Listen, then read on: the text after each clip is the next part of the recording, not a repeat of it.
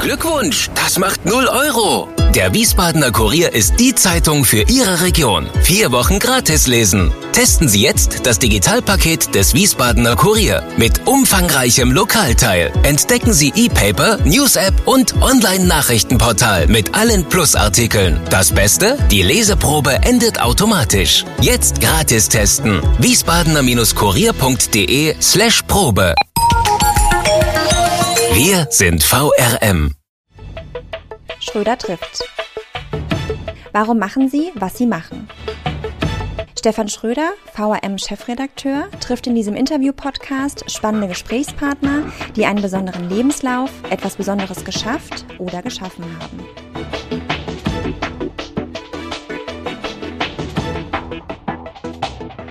Wir begrüßen beim Podcast heute einige Tage vor Ostern Schwester Philippa Rath, gelernte Journalistin, aktueller Beruf, Nonne im Benediktinerinnenkloster in der Abtei St. Hildegard in Eibingen bei Rüdesheim im Rheingau. Guten Morgen, Schwester Philippa.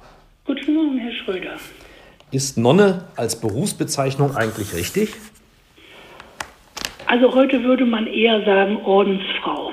Mit dem Begriff Nonne können doch viele Menschen nichts mehr anfangen. Da ist Ordensfrau etwas klarer, denke ich. Ja, und man verbindet damit ja einiges. Wir reden im Moment über Millionen von Menschen, die unfreiwillig in Klausur leben. Sie und Ihre, ich glaube, 39 Mitschwestern tun dies freiwillig. Warum ist das so? Zunächst muss ich Sie korrigieren, wir sind 48 Mitschwestern. Oh. Äh, jede hat natürlich ihre eigene Berufungsgeschichte, das ist klar.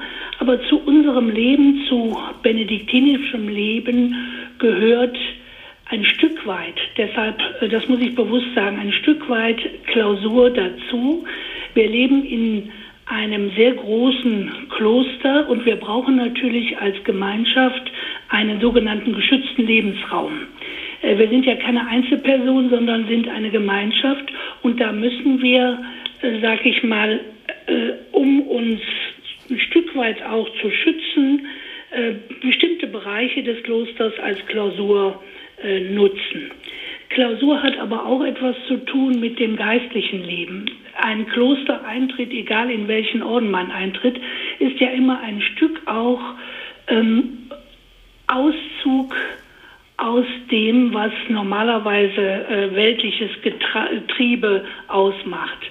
Und ich möchte ja ein Leben führen, was ähm, mit Gott und für Gott in der Nachfolge Christi ähm, sich, sich darstellt.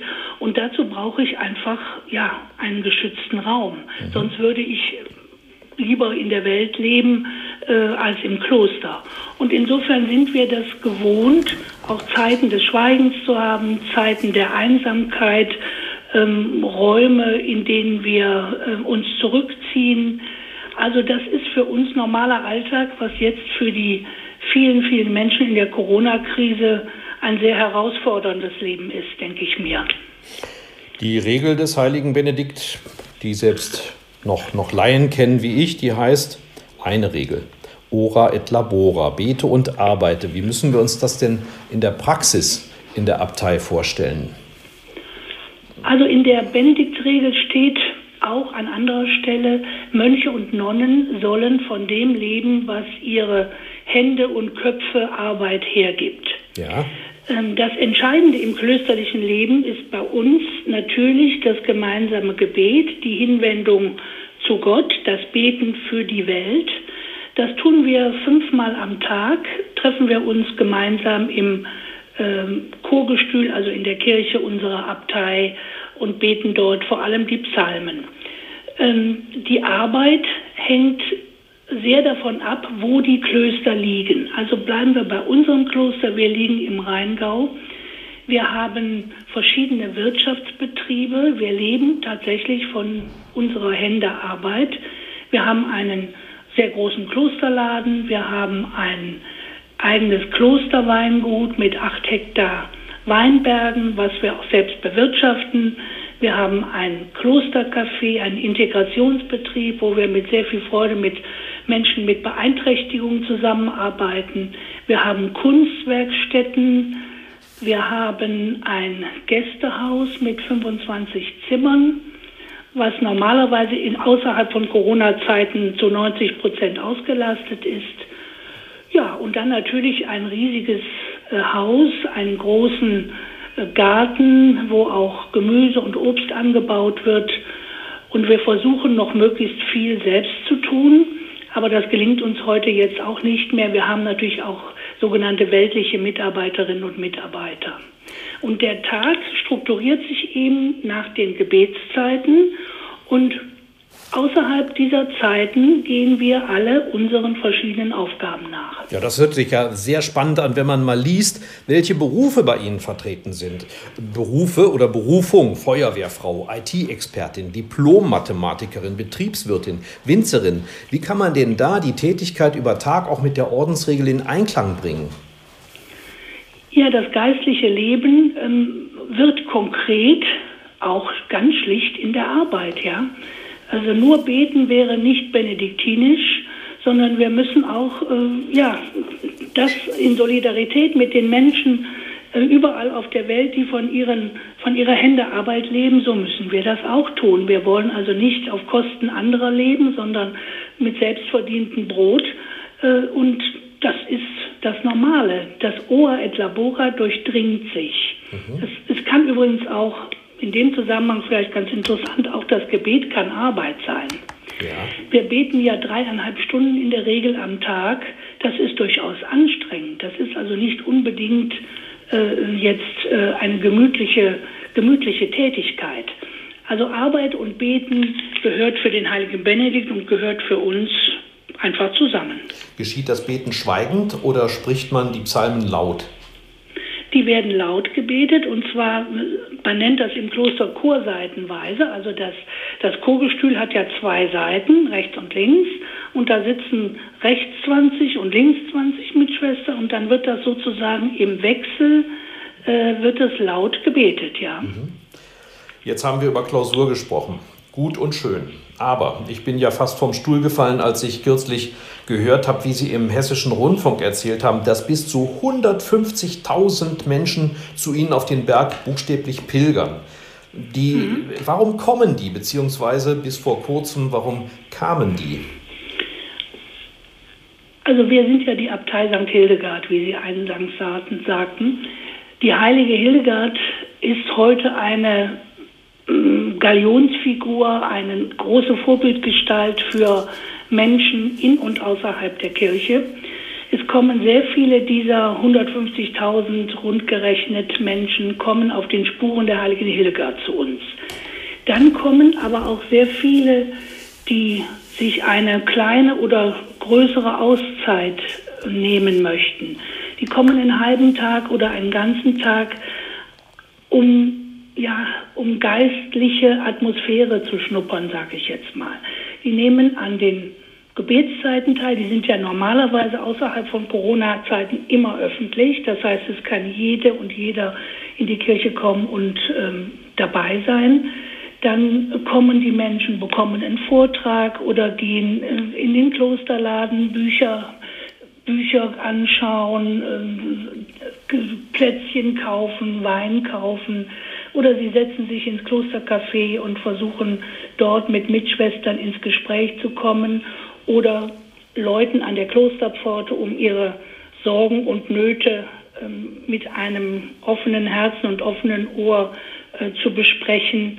Also ganz unterschiedliche Motive, ähm, die die Menschen zu uns führen. Und dann natürlich auch viele Wanderer, hier an unserer Abtei laufen drei sehr bekannte Wanderwege vorbei, der Rheinsteig, der Klostersteig und der Hildegard-Pilgerweg. Es kommen eben, wie gesagt, auch viele, die mit Wanderkleidung unterwegs sind und dann einfach nur eine kurze Rast oder Pause bei uns machen.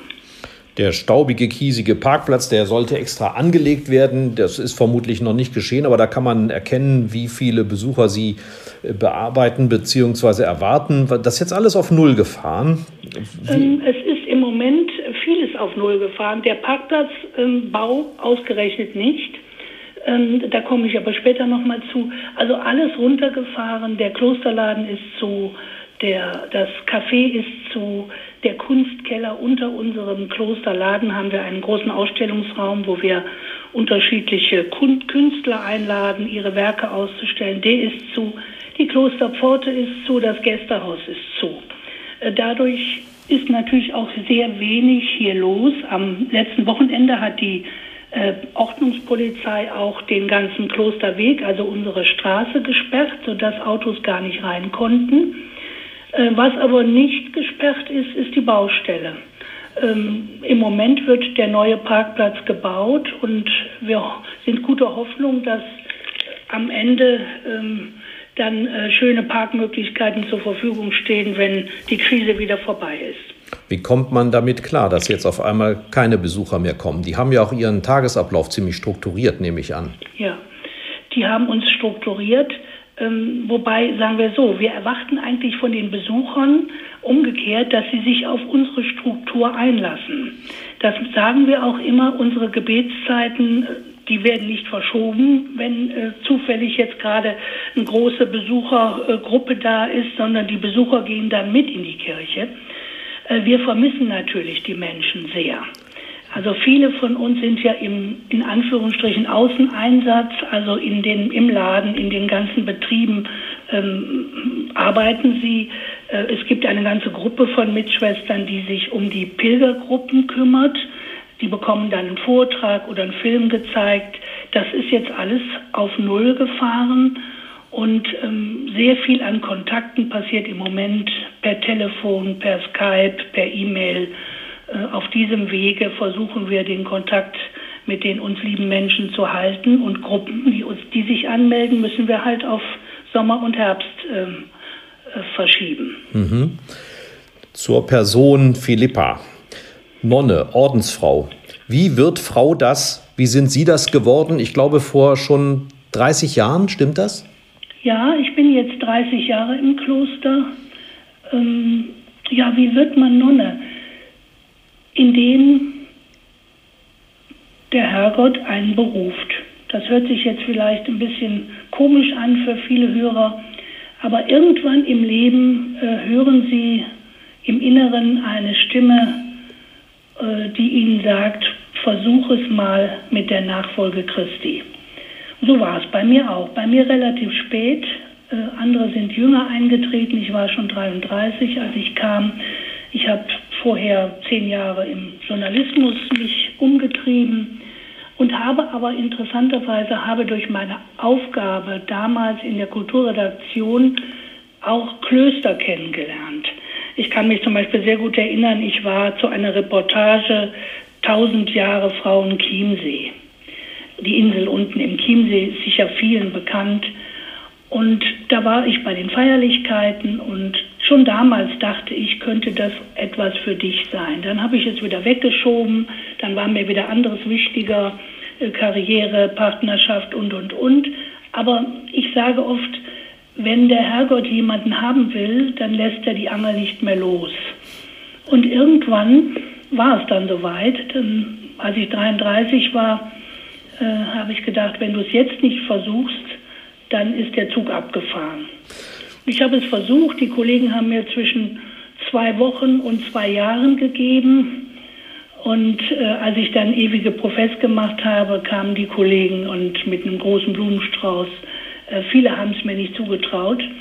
Äh, aber ich muss Ihnen ehrlich gestehen, ich bin glücklich in diesem Leben, mit diesem Lebensentwurf und vom, möchte auch keinen Tag missen.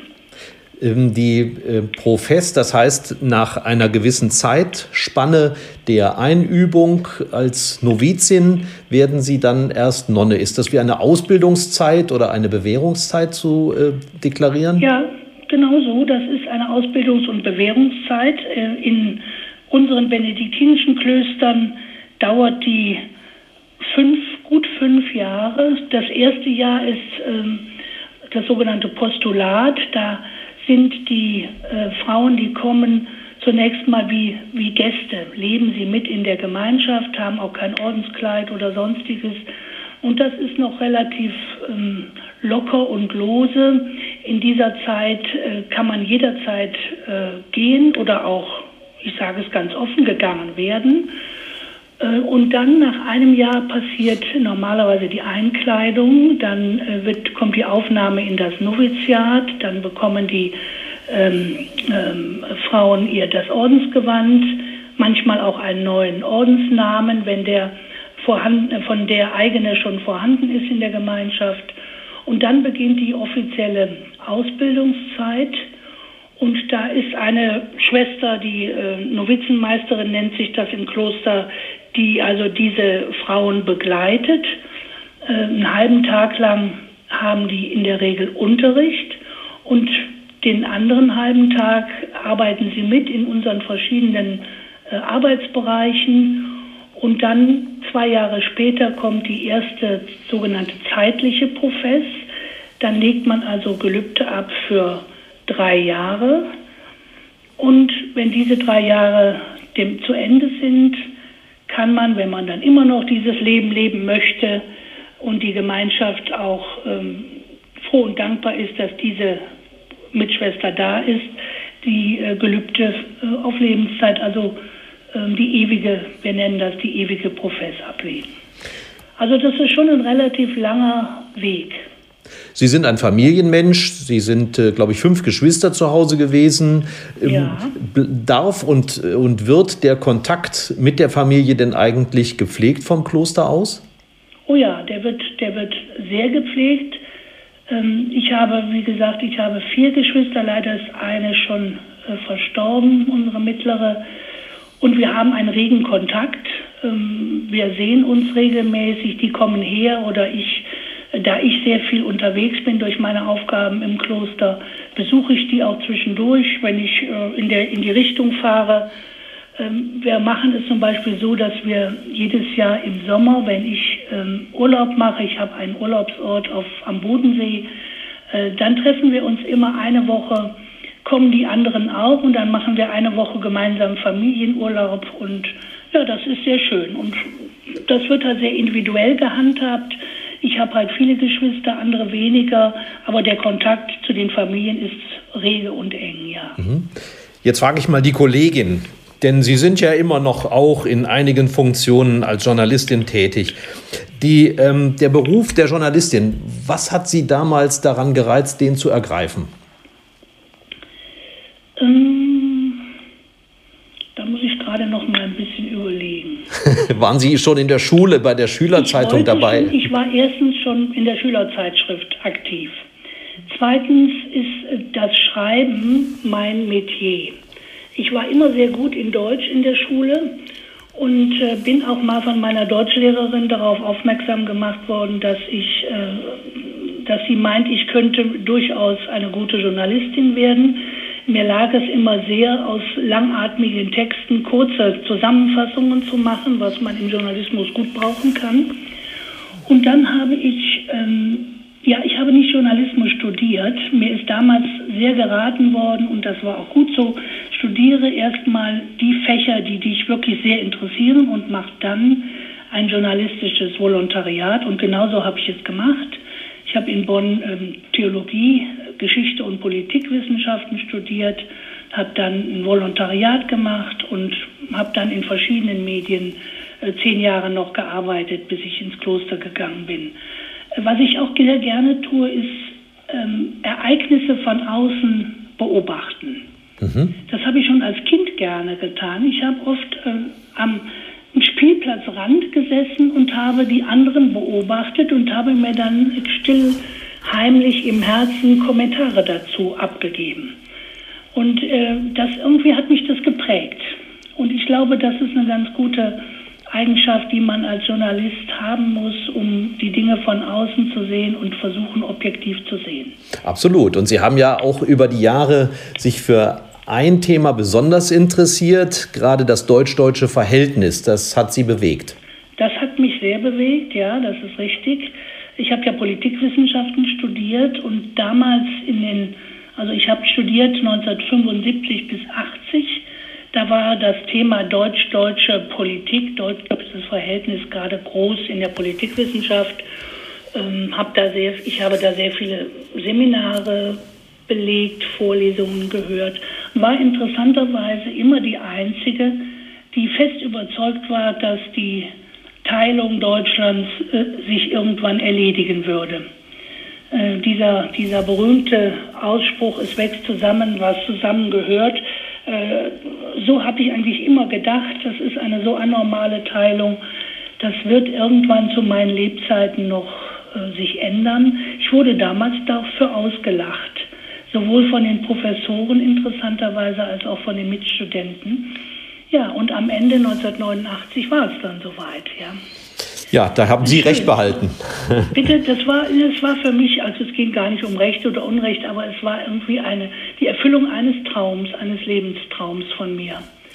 Wie hat sich eigentlich in den letzten 30 Jahren nach Ihrer Beobachtung der Journalismus verändert, mit dem Sie ja immer noch viel zu tun haben, wie wir hier gerade feststellen? Ähm, ja, der hat sich verändert.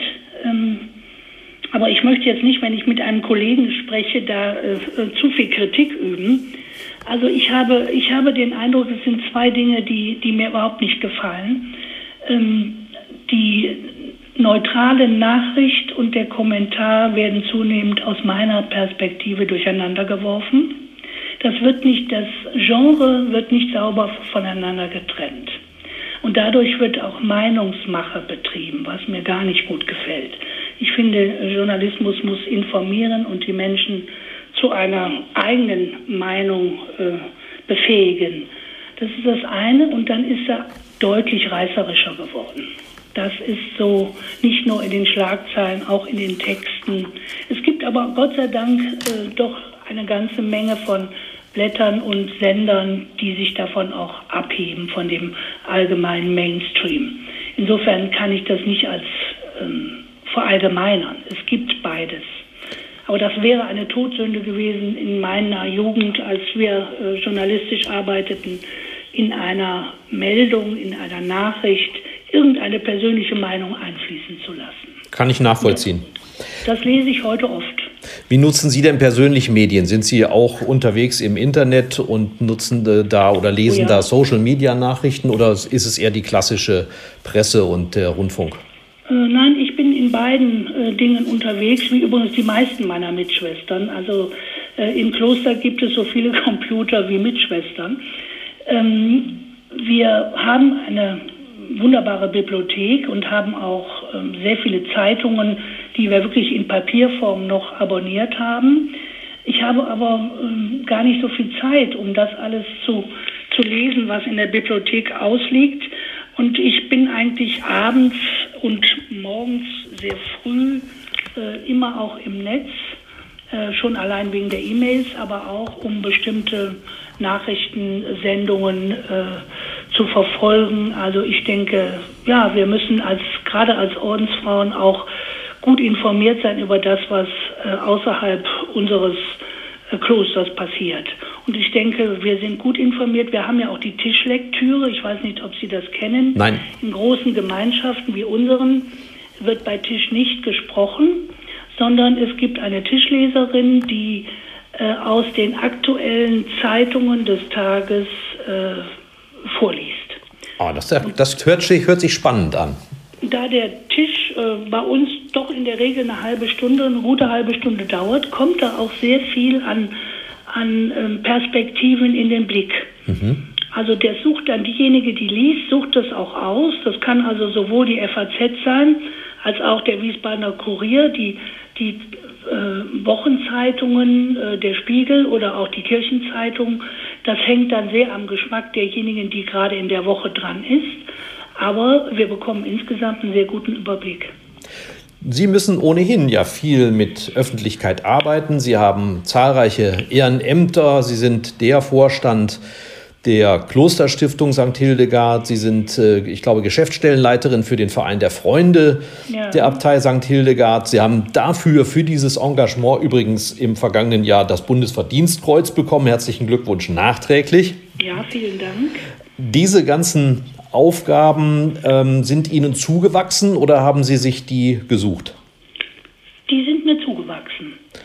Das ist im Kloster übrigens äh, die Regel, das ist keine Ausnahme, äh, dass wir Aufgaben übernehmen, von denen die Äbtissin oder die, und äh, in ihr stellvertretend die Gemeinschaft denkt, dass, das, dass sie also wichtig und sinnvoll sind und dass ich die kann. Also bleiben wir bei dem, zum Beispiel dem Freundeskreis. Ich habe immer äh, sehr viel Netzwerke geknüpft. Das war schon zu meiner Berufstätigkeit äh, für mich wichtig. Und als der Gedanke aufkam, einen Freundeskreis zu gründen, kam die Äbtissin auf mich zu und sagte, könnten Sie sich vorstellen, das zu machen. Und dann haben wir das aus dem Boden gestampft im Jahr 2001. Und inzwischen haben wir 330 Mitglieder in diesem Freundeskreis, mit denen ich auch per Brief, per Mail äh, Kontakt halte, die sich regelmäßig hier treffen. Macht, das macht mir sehr viel Freude. Ich lerne dadurch sehr viele sehr unterschiedliche Menschen kennen, die uns in irgendeiner Weise sich verbunden fühlen. Mhm. Und dann im Jahr 2009 äh, war eine ähnliche Situation. Da wurde im Konvent entschieden, eine Stiftung zu gründen, weil wir langfristig die nächste und übernächste Generation auch finanziell absichern müssen. Und da kam dann dieselbe Frage auf mich zu, weil das im Grunde auch ein Netzwerken ist. Man muss auf Menschen zugehen können, äh, das Gespräch suchen, die, ähm, die, also die Menschen begleiten ihrem Weg. Stifter sind ja oft ältere Menschen. Und das liegt mir einfach. Und so ist das zu mir gekommen, ja. Was gibt es denn noch für Aufgaben, die Sie im Kloster wahrnehmen? Äh, einerseits die Pressearbeit natürlich, das sagten Sie schon. Als ich ins Kloster ging, dachte ich, ich hätte nie wieder etwas mit Presse zu tun. ja. ähm, dann kam aber das Hildegard-Jubiläumsjahr 1998, haben wir 900 Jahre Hildegard von Bingen gefeiert.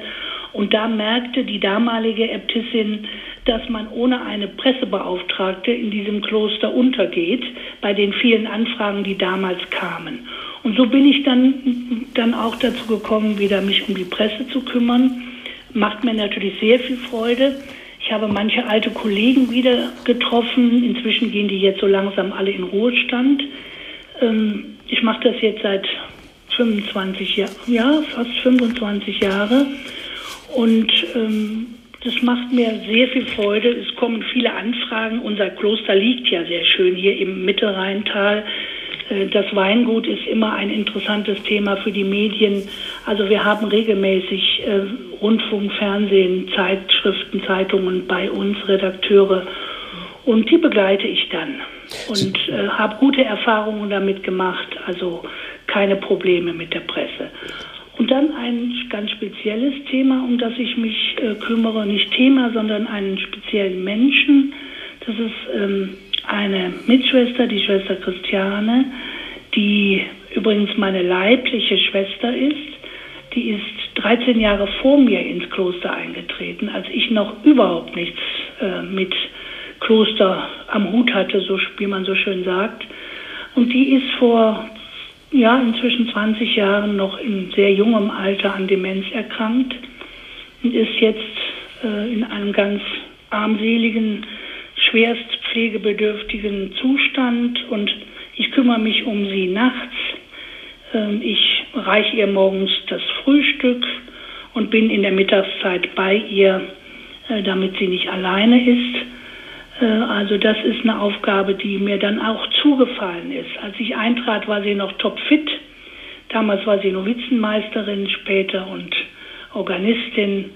Ja, das gehört dann auch zu meinem Leben, das äh, ganz in der Nähe äh, sein mit einem schwer demenzkranken Menschen. Wie demütig macht einen das oder hilft es einem demütig zu bleiben bei den vielen weltlichen Kontakten, die Sie sonst noch haben? Ja, ja, also ich muss sagen, ähm, die Schwester Christiane, die ist für mich wie ein Fels in der Brandung. Ich bin ja viel unterwegs, habe auch sehr viel, manchmal sehr viel Umtrieb, sehr viel Telefonate und so weiter. Und wenn ich dann bei ihr bin, dann komme ich wieder runter und bin ganz geerdet. Und ja, das Wort Demut, was ich an sich nicht so gerne in den Mund nehme, ähm, aber es macht demütig und vor allem macht es dankbar äh, für jeden Tag, wo man äh, gesund ist. Ja.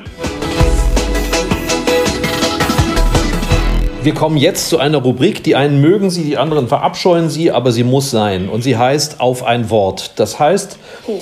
ja genau, Sie haben sechs Fragen die übrigens jedem gleichgestellt werden. Und mhm. diese Fragen möchten Sie bitte nur mit einem Wort jeweils beantworten. Sind Sie, sind Sie bereit? Ich bin bereit. Ob es mir gelingt, weiß ich nicht. okay. Vor was haben Sie am meisten Angst?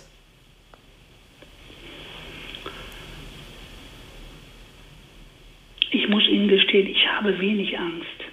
Das ist doch auch eine Antwort. Ich habe Gottvertrauen und deshalb brauche ich keine Angst zu haben. Was ist Ihnen eine Sünde wert? Die Treue zu einem geliebten Menschen. Jeder Mensch ist eitel. Woran erkennt man das bei Ihnen? Dass ich ziemlich häufig meinen Schleier zurechtrücke. Welcher Mensch ist Ihr Vorbild? Oh, das ist, geht ganz schnell. Das war die, ist die Schwester Simone, die seit sechs Jahren leider auf dem Friedhof liegt bei uns. Das ist eine alte Mitschwester, die mir ein ganz großes Vorbild in meinem klösterlichen Leben ist. Was hätten Sie beruflich statt Ihrer aktuellen Tätigkeit gerne sein wollen? Tierärztin. Ihr größter Wunsch fürs Alter, das ja noch lange hin ist? An Weisheit zunehmen und an Gelassenheit. Vielen Dank, Sie haben es schon überstanden. War doch gar nicht so Och, schlimm. Das war schon. Ja, das war ja nur halb so wild. Ja, halb so wild. Das ist ein schöner Übergang. Schwester Philippa ist eine Kämpferin für die Rechte der Frauen in der Kirche. Wo genau muss die katholische Kirche aus Ihrer Sicht nachbessern?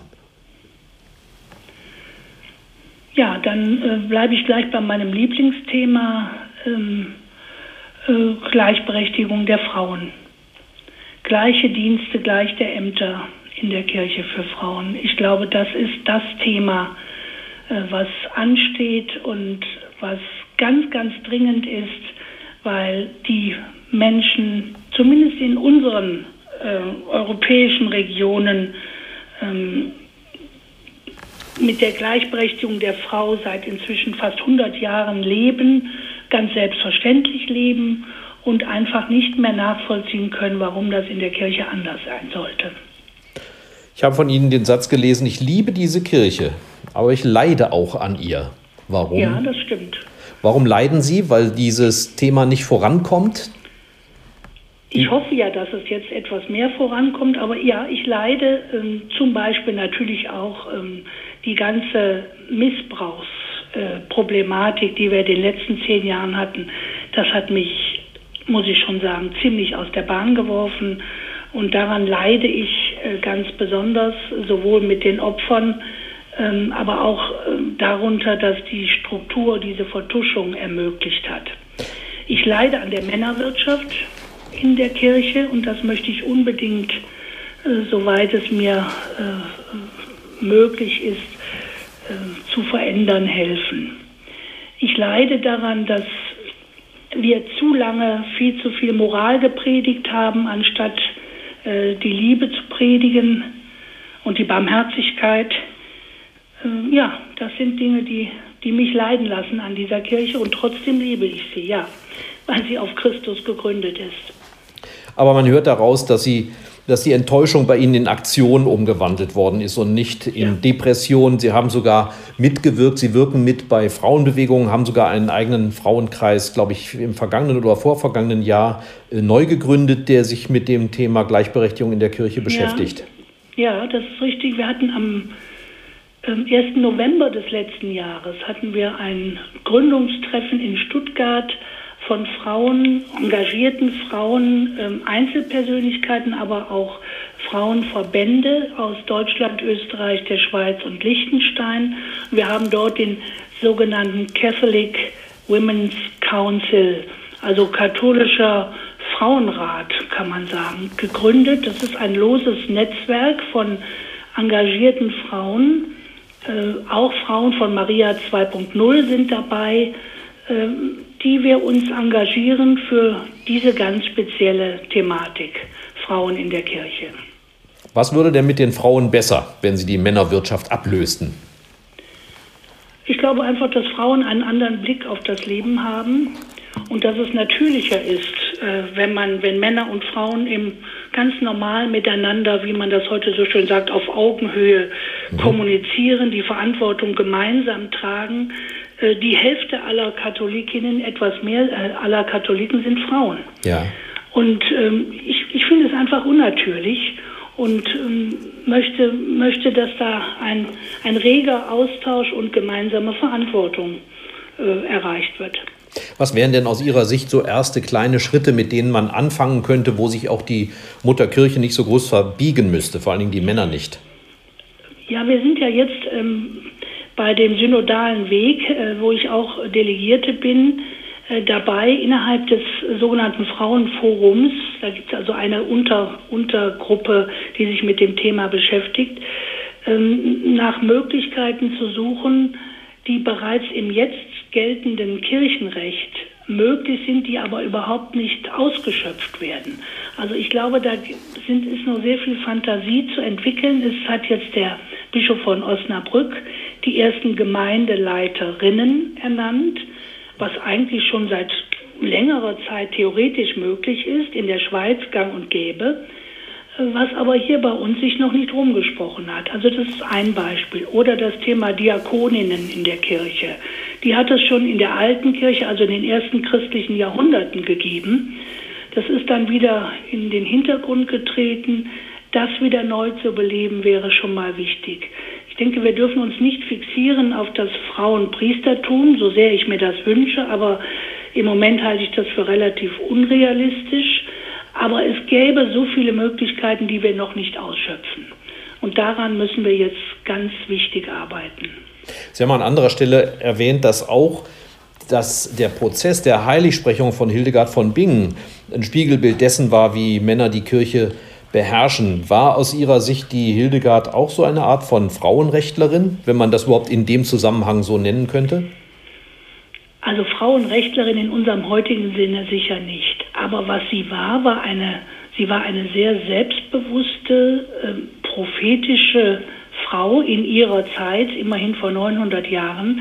Sie hat Dinge äh, getan und ausgesprochen, die heute noch skandalös wären. Sie hat ja öffentlich gepredigt, hat äh, den Geistlichen ihrer Zeit sehr deutliche Mahnworte ähm, äh, ins Herz gesprochen. Sie hat eigene Klöster gegründet, was damals absolut undenkbar war. Also sie hat vieles getan, was außerhalb der damaligen ähm, ähm Denkmodelle äh, lag. Insofern war sie ganz sicher eine sehr außergewöhnliche äh, ja fortschrittliche, wirklich fortschrittliche Frau. Ähm, für das Frauenpriestertum könnten wir sie sicher nicht heute auf unsere äh, Fahne schreiben. Ähm, das war einfach außerhalb ihrer, ihrer, ähm, ihres Horizonts. Aber als Äbtissin im 12. Jahrhundert hat sie sehr viele auch in Anführungsstrichen priesterliche Rechte wahrgenommen, von denen heute viele Frauen weit entfernt sind. Also unter Esoterikern ist ja Hildegard Kult. Aber Sie sagen ja, das ist nur ein winziger Ausschnitt dessen, was sie geleistet hat. Wird die Hildegard heute unterschätzt? Ähm, eigentlich nicht mehr. Also die, die esoterische Vereinnahmung hat eigentlich äh, äh sehr abgenommen, soweit ich das äh, beobachte. Was sehr wichtig war, war 2012 die Ernennung, äh, nicht nur die Heiligsprechung äh, durch Papst Benedikt, sondern auch die Ernennung zur Kirchenlehrerin. Mhm. Und das bedeutet ja, sie hat äh, zu ihrer Zeit die gesamten, ähm, den gesamten Glauben, die Theologie ihrer Zeit äh, verkörpert. Sie war eine ganz große Theologin. Das darf man äh, nicht vergessen. Und jetzt äh, erforschen sehr viele Frauen, sind am Thema Hildegard theologisch äh, am Forschen. Ich glaube, sie wird jetzt nicht mehr unterschätzt, aber sie wurde lange äh, unterschätzt und einseitig vereinnahmt. Aber ich glaube, das lag auch daran, dass viele sie einfach nicht verstanden haben. Sie hatte schon eine sehr spezielle, sehr bildhafte, visionäre Sprache und das war für viele, sage ich mal, Männer schon Zeitgenossen haben sie zum Teil nicht verstanden und später dann auch. Und sie war halt unbequem. Sie war sehr unbequem äh, und deshalb wurde auch über 900 Jahre äh, jeder Versuch, sie heilig zu sprechen, auf irgendeine Weise unterwandert. bis Papst Benedikt kam, der viel gescholtene, dem wir aber sehr, sehr dankbar sind für äh, wenigstens für dieses Engagement in Sachen Heilige Hildegard. Sie sind ja eigentlich da oben auf dem Berg eine unabhängige Frauen-WG, könnte man sagen. Ne? Der Bischof, der kann Ihnen gar nicht reinreden, so nett Sie vermutlich den aktuellen neuen Herrn in Limburg finden mögen. Ist das so richtig? Ähm, das ist richtig. Im Prinzip, ich würde das natürlich jetzt nicht so salopp ausdrücken, äh, die benediktinischen Abteien, das ist was ganz speziell benediktinisches, sind sogenannte exempte Klöster. Das heißt, die sind unabhängig vom, von den Bischöfen. Die sind selbstständig. Die Äbtissin eines Klosters, die hat ja Bischofsrang, die hat ja auch eine Weihe, die äh, der Weihe eines Bischofs sehr ähnlich ist. Äh, die Äbtissin mit ihrem Rat, also mit den Mitschwestern, die sie beraten und mit dem Konvent, können ihre inneren Angelegenheiten vollkommen selbstständig regeln. Der Bischof, natürlich der Bischof Georg Betzing ist uns, äh, wir freuen uns sehr über ihn und äh, äh unterstützen ihn auch, wo wir können. Ähm, er ist ein sehr gern gesehener Gast bei uns, aber in die internen Angelegenheiten kann sich ein Bischof nicht einmischen. Das ist richtig. Insofern sind wir eine unabhängige, wie Sie sagten, Frauen-WG, ja. Die Äbtissin wird gewählt. Die Äbtissin wird gewählt mit zwei Drittel Mehrheit des gesamten Konventes. Also alle 48 Schwestern haben Stimmrecht, aktives und passives. Und äh, die Äbtissin wird mit zwei Drittel Mehrheit gewählt. Die Benediktsregel enthält viele äh, sehr demokratische äh, Elemente alle wichtigen Entscheidungen im Kloster müssen äh, vom Konvent mit zwei Drittel Mehrheit ähm, verabschiedet werden. Gibt es eigentlich dann auch Wahlkampf? Nein. Das ist also ähnlich wie bei den äh, ähm, wie bei der Papstwahl, sage ich jetzt mal, um es hochzugreifen. Ja. Äh, es gibt natürlich immer potenzielle Mitschwestern, die es können, von denen auch jeder, jede weiß, die könnte die könnte es. Ja. Aber es gibt keinen offiziellen Wahlkampf. Mhm. Es wird einfach, wir kommen zusammen, dann wird der erste Wahlgang und schon im ersten Wahlgang kristallisieren sich meistens ähm, zwei, drei Namen heraus. Und dann wird so lange gewählt, bis eine Zweidrittelmehrheit für eine Schwester zustande kommt. Sie haben mich ja vorhin schon in Erstaunen versetzt. Ich hatte eine wesentlich niedrigere Zahl der Konventmitglieder in Erinnerung. 48 sind es. Kommen denn heute noch junge Frauen oder neue Kandidatinnen überhaupt ins Kloster? Ja, kommen, kommen. Wir haben jetzt gerade ähm, vor, wann denn? Vor zwei Monaten, nein, vor, vor sechs Wochen ist eine Frau eingetreten und eine zweite vor, kurz vor Weihnachten. Also es kommen welche, jetzt am 1. August kommt die nächste. Die sind, die Frauen, die heute kommen, sind nicht mehr so jung, wie sie früher waren. Was ich aber eigentlich sehr gut finde. Ich selber bin ja auch, ähm, war ja auch schon 33, als ich kam. Das ist heute eigentlich eher das normale Alter, dass die äh, Frauen, die kommen, zwischen 30 und, sag ich mal, 45 sind. Mhm. Was sind deren Motive dann? Kann man das verallgemeinern? Nein, das kann man nicht. Ich, ähm, das, das besprachen wir ja eben bei dem Thema Berufung. Also wenn Sie unsere 48 Schwestern fragen würden, jede hat ihre eigene Berufungsgeschichte, ganz individuell. Mhm. Und ähm, dass der heilige Benedikt in der Regel, in der Benediktsregel steht, dass die Novizen ähm, geprüft werden sollen, ob sie wirklich Gott suchen. Das ist eigentlich das einzige Kriterium. Also es wird nicht nach Ausbildung, nicht nach Rang, nicht nach äh, gesellschaftlicher Stellung, nach, nach Geld, nach irgendwas, sondern sie muss, sie muss ein Leben führen wollen der Gottsuche und der Christusnachfolge. Alles andere ist zweitrangig, aber das buchstabiert sich natürlich individuell nochmal sehr unterschiedlich aus, das ist klar. Wenn man in das Kloster eintritt, wenn man sich entscheidet, dort zu bleiben, entscheidet man sich ja, bis der Tod einen dort scheidet. Das heißt, alle Schwestern sterben dort im Kloster. In der Regel, ja. Wir haben einen eigenen Friedhof. Äh, ich wohne hier nach Osten heraus. Ich schaue jeden Tag aus dem Fenster auf den Friedhof, finde ich sehr schön. Ähm, wir haben eine Krankenstation, wo die alten Mitschwestern betreut und versorgt werden und in der Regel sterben alle zu Hause. Es gibt ganz wenige Ausnahmen, äh, wenn jemand akut ins Krankenhaus muss. Normalerweise holen wir die sterbenden Mitschwestern aus dem Krankenhaus nach Hause. Aber ich, in meinen 30 Jahren habe ich zweimal erlebt, dass es nicht mehr geklappt hat, dass Mitschwestern im Krankenhaus gestorben sind. Es gibt aber natürlich auch, das äh, dürfen wir nicht vergessen, auch den sehr traurigen Fall, dass Schwestern nach der ewigen Profess, also nachdem sie die ewigen Gelübde abgelegt haben, austreten. Ja. Das habe ich auch einige Male in meinen 30 Jahren, ich glaube fünf oder sechs Mal erlebt. Das ist ein ja, sehr schmerzlicher Prozess für beide Seiten, aber in der Regel dann auch gut so. Denn äh, diejenigen, die sich dann entscheiden auszutreten, die hatten ja schon vorher Probleme. Mhm. Und äh, das tangiert ja auch eine Gemeinschaft sehr. Oft merken die anderen es eher als diejenige selbst, dass es äh, zu Ende geht sozusagen. Und wir haben in der Regel sehr guten Kontakt mit den Ausgetretenen, weil wir das auch immer, ähm, ja, wie soll ich sagen, in einen Prozess gehen, wo wir dann auch gemeinsam überlegen, was hätte anders sein können, was hätte anders laufen können.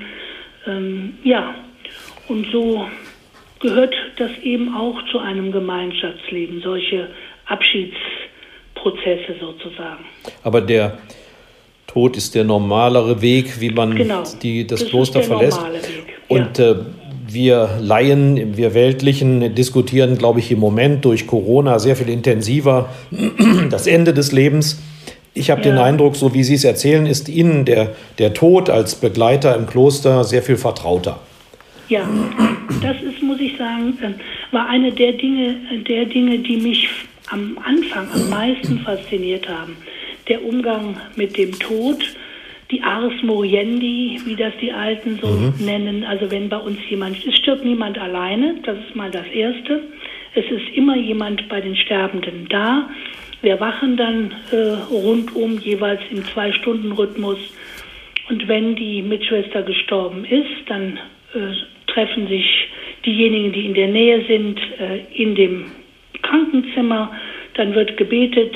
Ähm, dann ist äh, am nächsten Tag die Überführung der Verstorbenen in den Kapitelsaal. Also das ist der Saal im Kloster, wo alle wichtigen Dinge stattfinden, mhm. wo eine Einkleidung stattfindet oder Äbtissinnenwahl oder so. Und da steht der Sarg dann für drei Tage. Dann gehen wir auch immer wieder hin. Der ist dann auch offen, der Sarg, können uns persönlich verabschieden. Und nach drei Tagen wird der Sarg dann äh, vom Kapitelsaal in die Kirche überführt und dann ist das äh, der Totengottesdienst, meistens in Form eines Auferstehungsamtes. Wir glauben ja, dass mit dem Tod nicht alles zu Ende ist, sind überzeugt, dass danach das so, sozusagen das Eigentliche erst beginnt. Und dann äh, ist die Prozession zum Friedhof. Also das ist ein sehr schönes, äh, schöner Prozess des Abschiednehmens, was leider Gottes heute so verloren gegangen ist. Das tut mir immer so leid in den Familien. Es ginge ja auch anders. Wir dürfen ja die Verstorbenen eigentlich auch zu Hause behalten. Ja. ja. Das ist ja möglich. Aber viele Menschen haben Angst vor dem Tod. Ähm, das merkt man ja jetzt auch in dieser Krise wieder. Uns wird ja die Zerbrechlichkeit und Endlichkeit des Lebens äh, wieder viel radikaler mhm. bewusst im Moment. Und ich merke das auch bei Anrufen, bei Mails, bei äh, ja, Kontakten, die wir jetzt auf diesem Weg haben dass doch große Angst vor dem Sterben und dem Tod da ist. Ja, das, ja. aber wie ein äh, Altersforscher gesagt hat, das Sterben beginnt mit der Geburt und mhm. der Tod gehört zum Leben dazu. Der gehört zum Leben dazu. Und das ist natürlich in einer großen Gemeinschaft wie unserer, wo man auch miteinander alt wird, wie bei, bei einem Ehepaar natürlich, die lange verheiratet sind, die werden auch miteinander alt. Aber wir haben ja hier alle Generationen im Haus, sodass auch die Jungen also eigentlich immer auch diese Sterbeprozesse äh, ganz hautnah miterleben. Das ist eigentlich sehr schön. Sie sind ja von Haus aus ähm, Rheinländerin, denen sagt man ja eine große Lebenslust nach. Äh, Sie heißen Rath und sind in Ratingen aufgewachsen, in Düsseldorf geboren. Ähm, wie stehen Sie eigentlich zum Karneval? Oh je. da, muss ich, da muss ich gestehen, bin ich überhaupt keine Rheinländerin. Ja. Ich bin zwar äh, von der Geburt her Rheinländerin, da haben Sie völlig recht, aber meine Eltern stammen aus Westfalen. Und ich glaube, ich bin so eine gute Mischung. Ich habe ein zwar rheinische, äh, rheinisches Gemüt, ich bin also ein sehr optimistischer äh, äh, Mensch, aber ich bin auch sehr bodenständig. Und ähm, also Karneval war bei uns äh, nie besonders in. Wir als Familie fuhren früher immer ins Sauerland. ins Exil. Zu Karneval ins Exil. Und dann muss ich Ihnen gestehen, ich habe äh, Karnevalssitzungen erst im Kloster kennengelernt. Wir haben hier nämlich tatsächlich eine, eine kleine Prunksitzung immer am Karnevalssonntag vor dem Rosenmontag Nachmittag zwei Stunden. Und äh, wenn man in einer Gemeinschaft lebt, kann man sich da nicht ausklinken und in Sauerland fahren konnte ich auch nicht. ja. Also habe ich äh, die Karnevalssitzungen hier jetzt äh, erst seit 30 Jahren erlebt, ja. Aber als was ja, verkleidet man sich denn da? Äh, unterschiedlich. Also äh, wir hatten mal eine, äh, die mit 99 gestorben ist, die Schwester Susanna, vor einigen Jahren. Die, hat, die war ganz normal in ihrer klösterlichen Tracht und hat sich eine Luftschlange oben auf dem Schleier befestigt. Das war also ein. Es gibt aber auch Mitschwestern, die sich wirklich verkleiden. Ja. Wir haben also auf dem Speicher ein, einen Schrank, wo einfach alte alte Klamotten drin hängen, die wir irgendwann mal entweder geschenkt bekommen oder mitgebracht haben. Ich weiß noch, ich habe von meinem Opa einen Zylinder den hatte ich immer in Ehren gehalten. Der ist da oben in dem Schrank und manche verkleiden sich dann richtig. ja. Also Sie sind ja voller Überraschungen für mich. Ähm, nach dem Karneval kommt die Fastenzeit, die geht nun langsam zu Ende. Wir sprechen jetzt heute am Mittwoch vor Ostern miteinander. Aber ja. bevor die Fastenzeit zu Ende geht, gibt es ja, man kann sagen, eine Achterbahn der Gefühle zwischen Gründonnerstag und Ostersonntag. Wie ja. erleben Sie diese Zeit im Kloster? Wir versuchen natürlich diese, diese Tage jetzt auch liturgisch ähm, wirklich mitzuvollziehen. Man muss sich ja die Texte äh, in der Heiligen Schrift äh, wirklich mal nahe gehen lassen. Also heute zum Beispiel war die, äh, das Evangelium von dem Verrat des Jesus, ja, äh, des Judas, Entschuldigung. Ja.